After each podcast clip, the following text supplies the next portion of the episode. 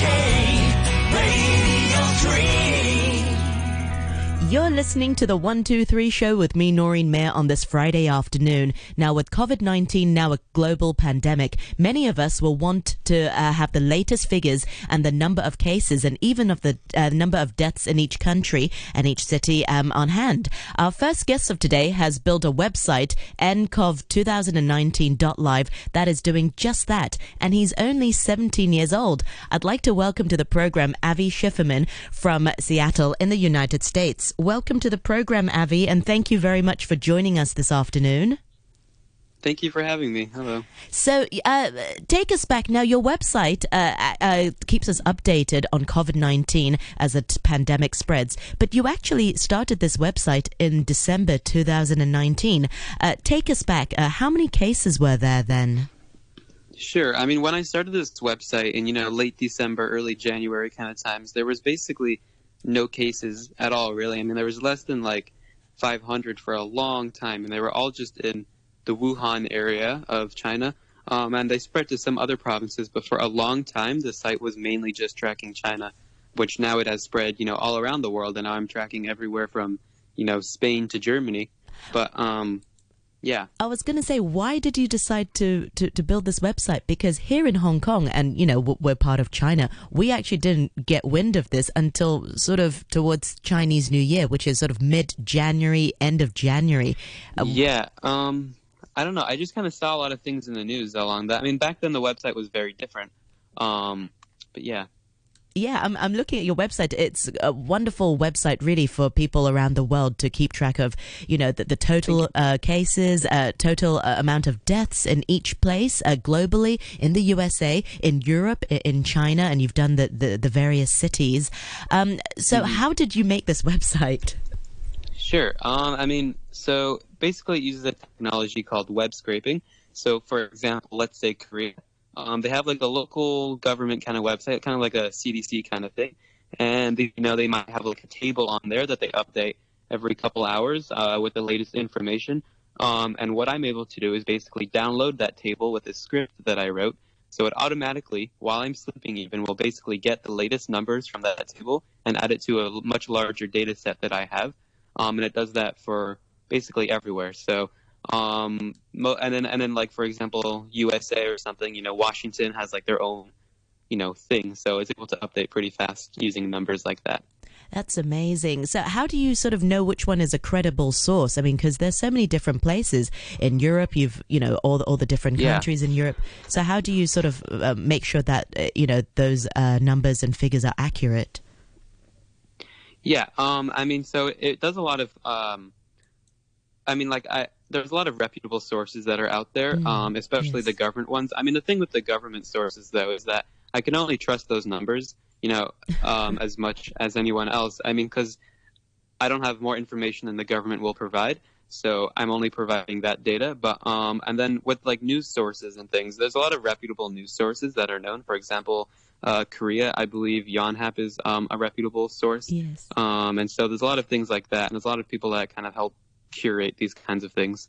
Um, you know, like I'm I'm gonna get something from from Reuters, not like you know the Daily Mail. So absolutely, yeah. you'll you'll decipher as well. So how mm-hmm. did you learn how to build uh, this website? It's not easy. It looks yeah, really complicated. Um, I mean, I've been yeah, I've been programming for like about a decade by now, really. Um, which sounds really crazy because I'm only 17, but um, but really though, I, I have been just making things for a long time. The first website I made was sometime in early elementary school, like a stick figure animation hub kind of thing.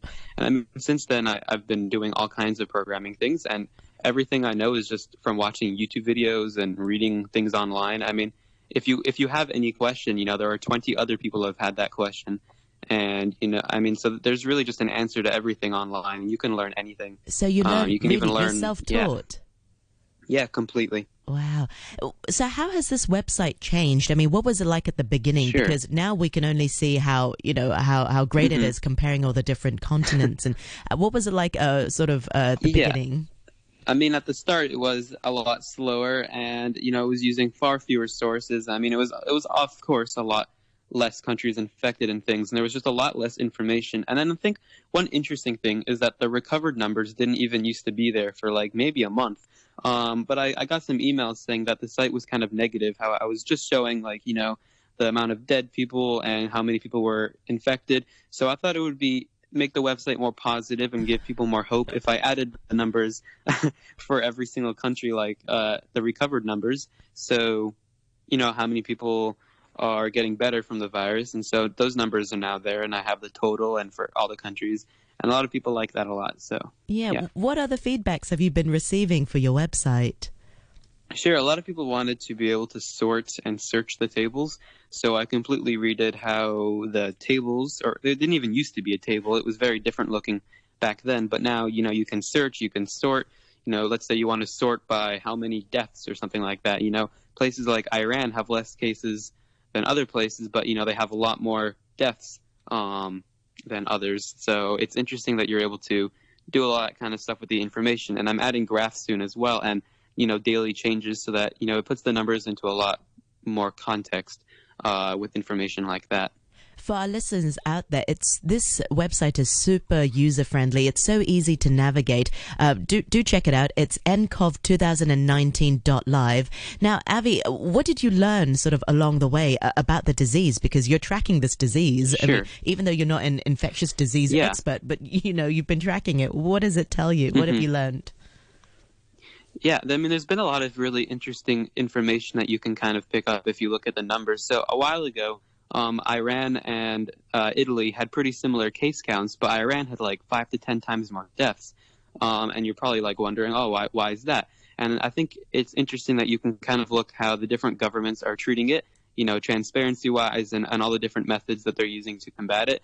Um, and also you can kind of tell, you know, the difference in, I guess, healthcare systems and, you know, how different their kind of um, like things they have in the country. So you know how many hospitals they have and all that kind of stuff um, is very different in these countries. So it's been interesting to to see how different countries have handled it, and then you can just look at the data and you can see that you know South Korea has you know barely increased in cases over the past couple of weeks, while places like Italy have just shot all the way up. So absolutely, yeah. I mean Italy has overtaken China in the number of deaths, uh, as, uh-huh. as we uh-huh. can see um, as well. Uh, what about the mood in Seattle? What about the mood in the U.S.? I mean, are people yeah. worried about uh, COVID nineteen? Um, I think that there is a lot of misinformation being spread, but also like m- most people are, are either very worried or think that it's overplayed. I think. Um, practically every single store is just like completely looted. I mean, there's no toilet paper or like you know uh, wipes yes. or anything uh. like that left in like any store. I mean, even like local stores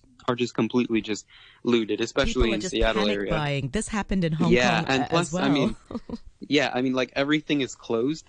Like there is absolutely nothing like um in the city that's really like big things that are open. I mean, like the libraries are closed, you know, the restaurants are closed, everything and is schools just gone. are closed as well. Yeah, yes. My school closed for about two months, I think, starting on Friday, but I think it'll probably be closed for the rest of the year. And I, I think that all colleges are online too.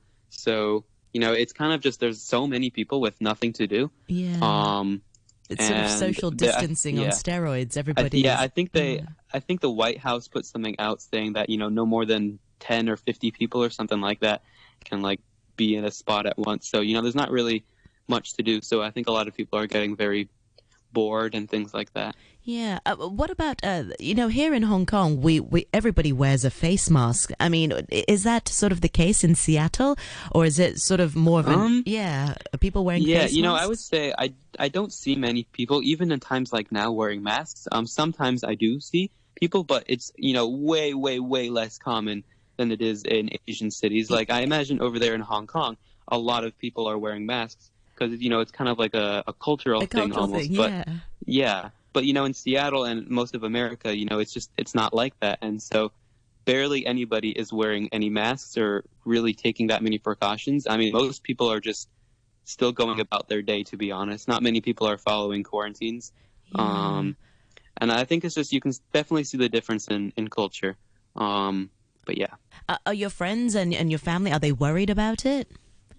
Um, people people are worried, I think, but um, I don't, I don't know. I think uh, a lot of people. It sort of comes in waves. I Um, mean, sometimes when I look at the figures, I think, gosh, this is really terrible. But then other Mm-hmm. days, I think, well, you know, if I wash my hands, I keep my keep social distancing and, and all that, you know, I Mm-hmm. will be fine. So it kind of comes in waves. Is that sort of the same for you guys? Yeah, I mean, a lot of people think that it's over. It's like an overreaction, or you know, some people think the complete opposite, and some people think it's the end of the world. Um, there's also a lot of you know people like price gouging on you know uh, normal kind of things you could you would buy online or in person. Oh, There's hand just a lot of sanitizers and face Yeah. masks. They're really Mhm. expensive now here in Hong Kong. And I'm sure yeah. there's even a shortage maybe in the States as well. Maybe you can't even get Mhm. it. Yeah, it's practically impossible to get anything at a normal price in the first place, anyways, if you are going to get anything. I mean, a while ago, I was able to get masks. I got 15 for 17 US dollars, which is practically nothing. I mean, now you can't even find like one mask for less than, I don't know, $40 or something. So Seriously? Um, it's very interesting. One mask for 40 US dollars? I don't know. Yeah, I mean, I was seeing people selling masks on Amazon for over a thousand dollars a piece. Amazon has been cracking down hard on that stuff though recently.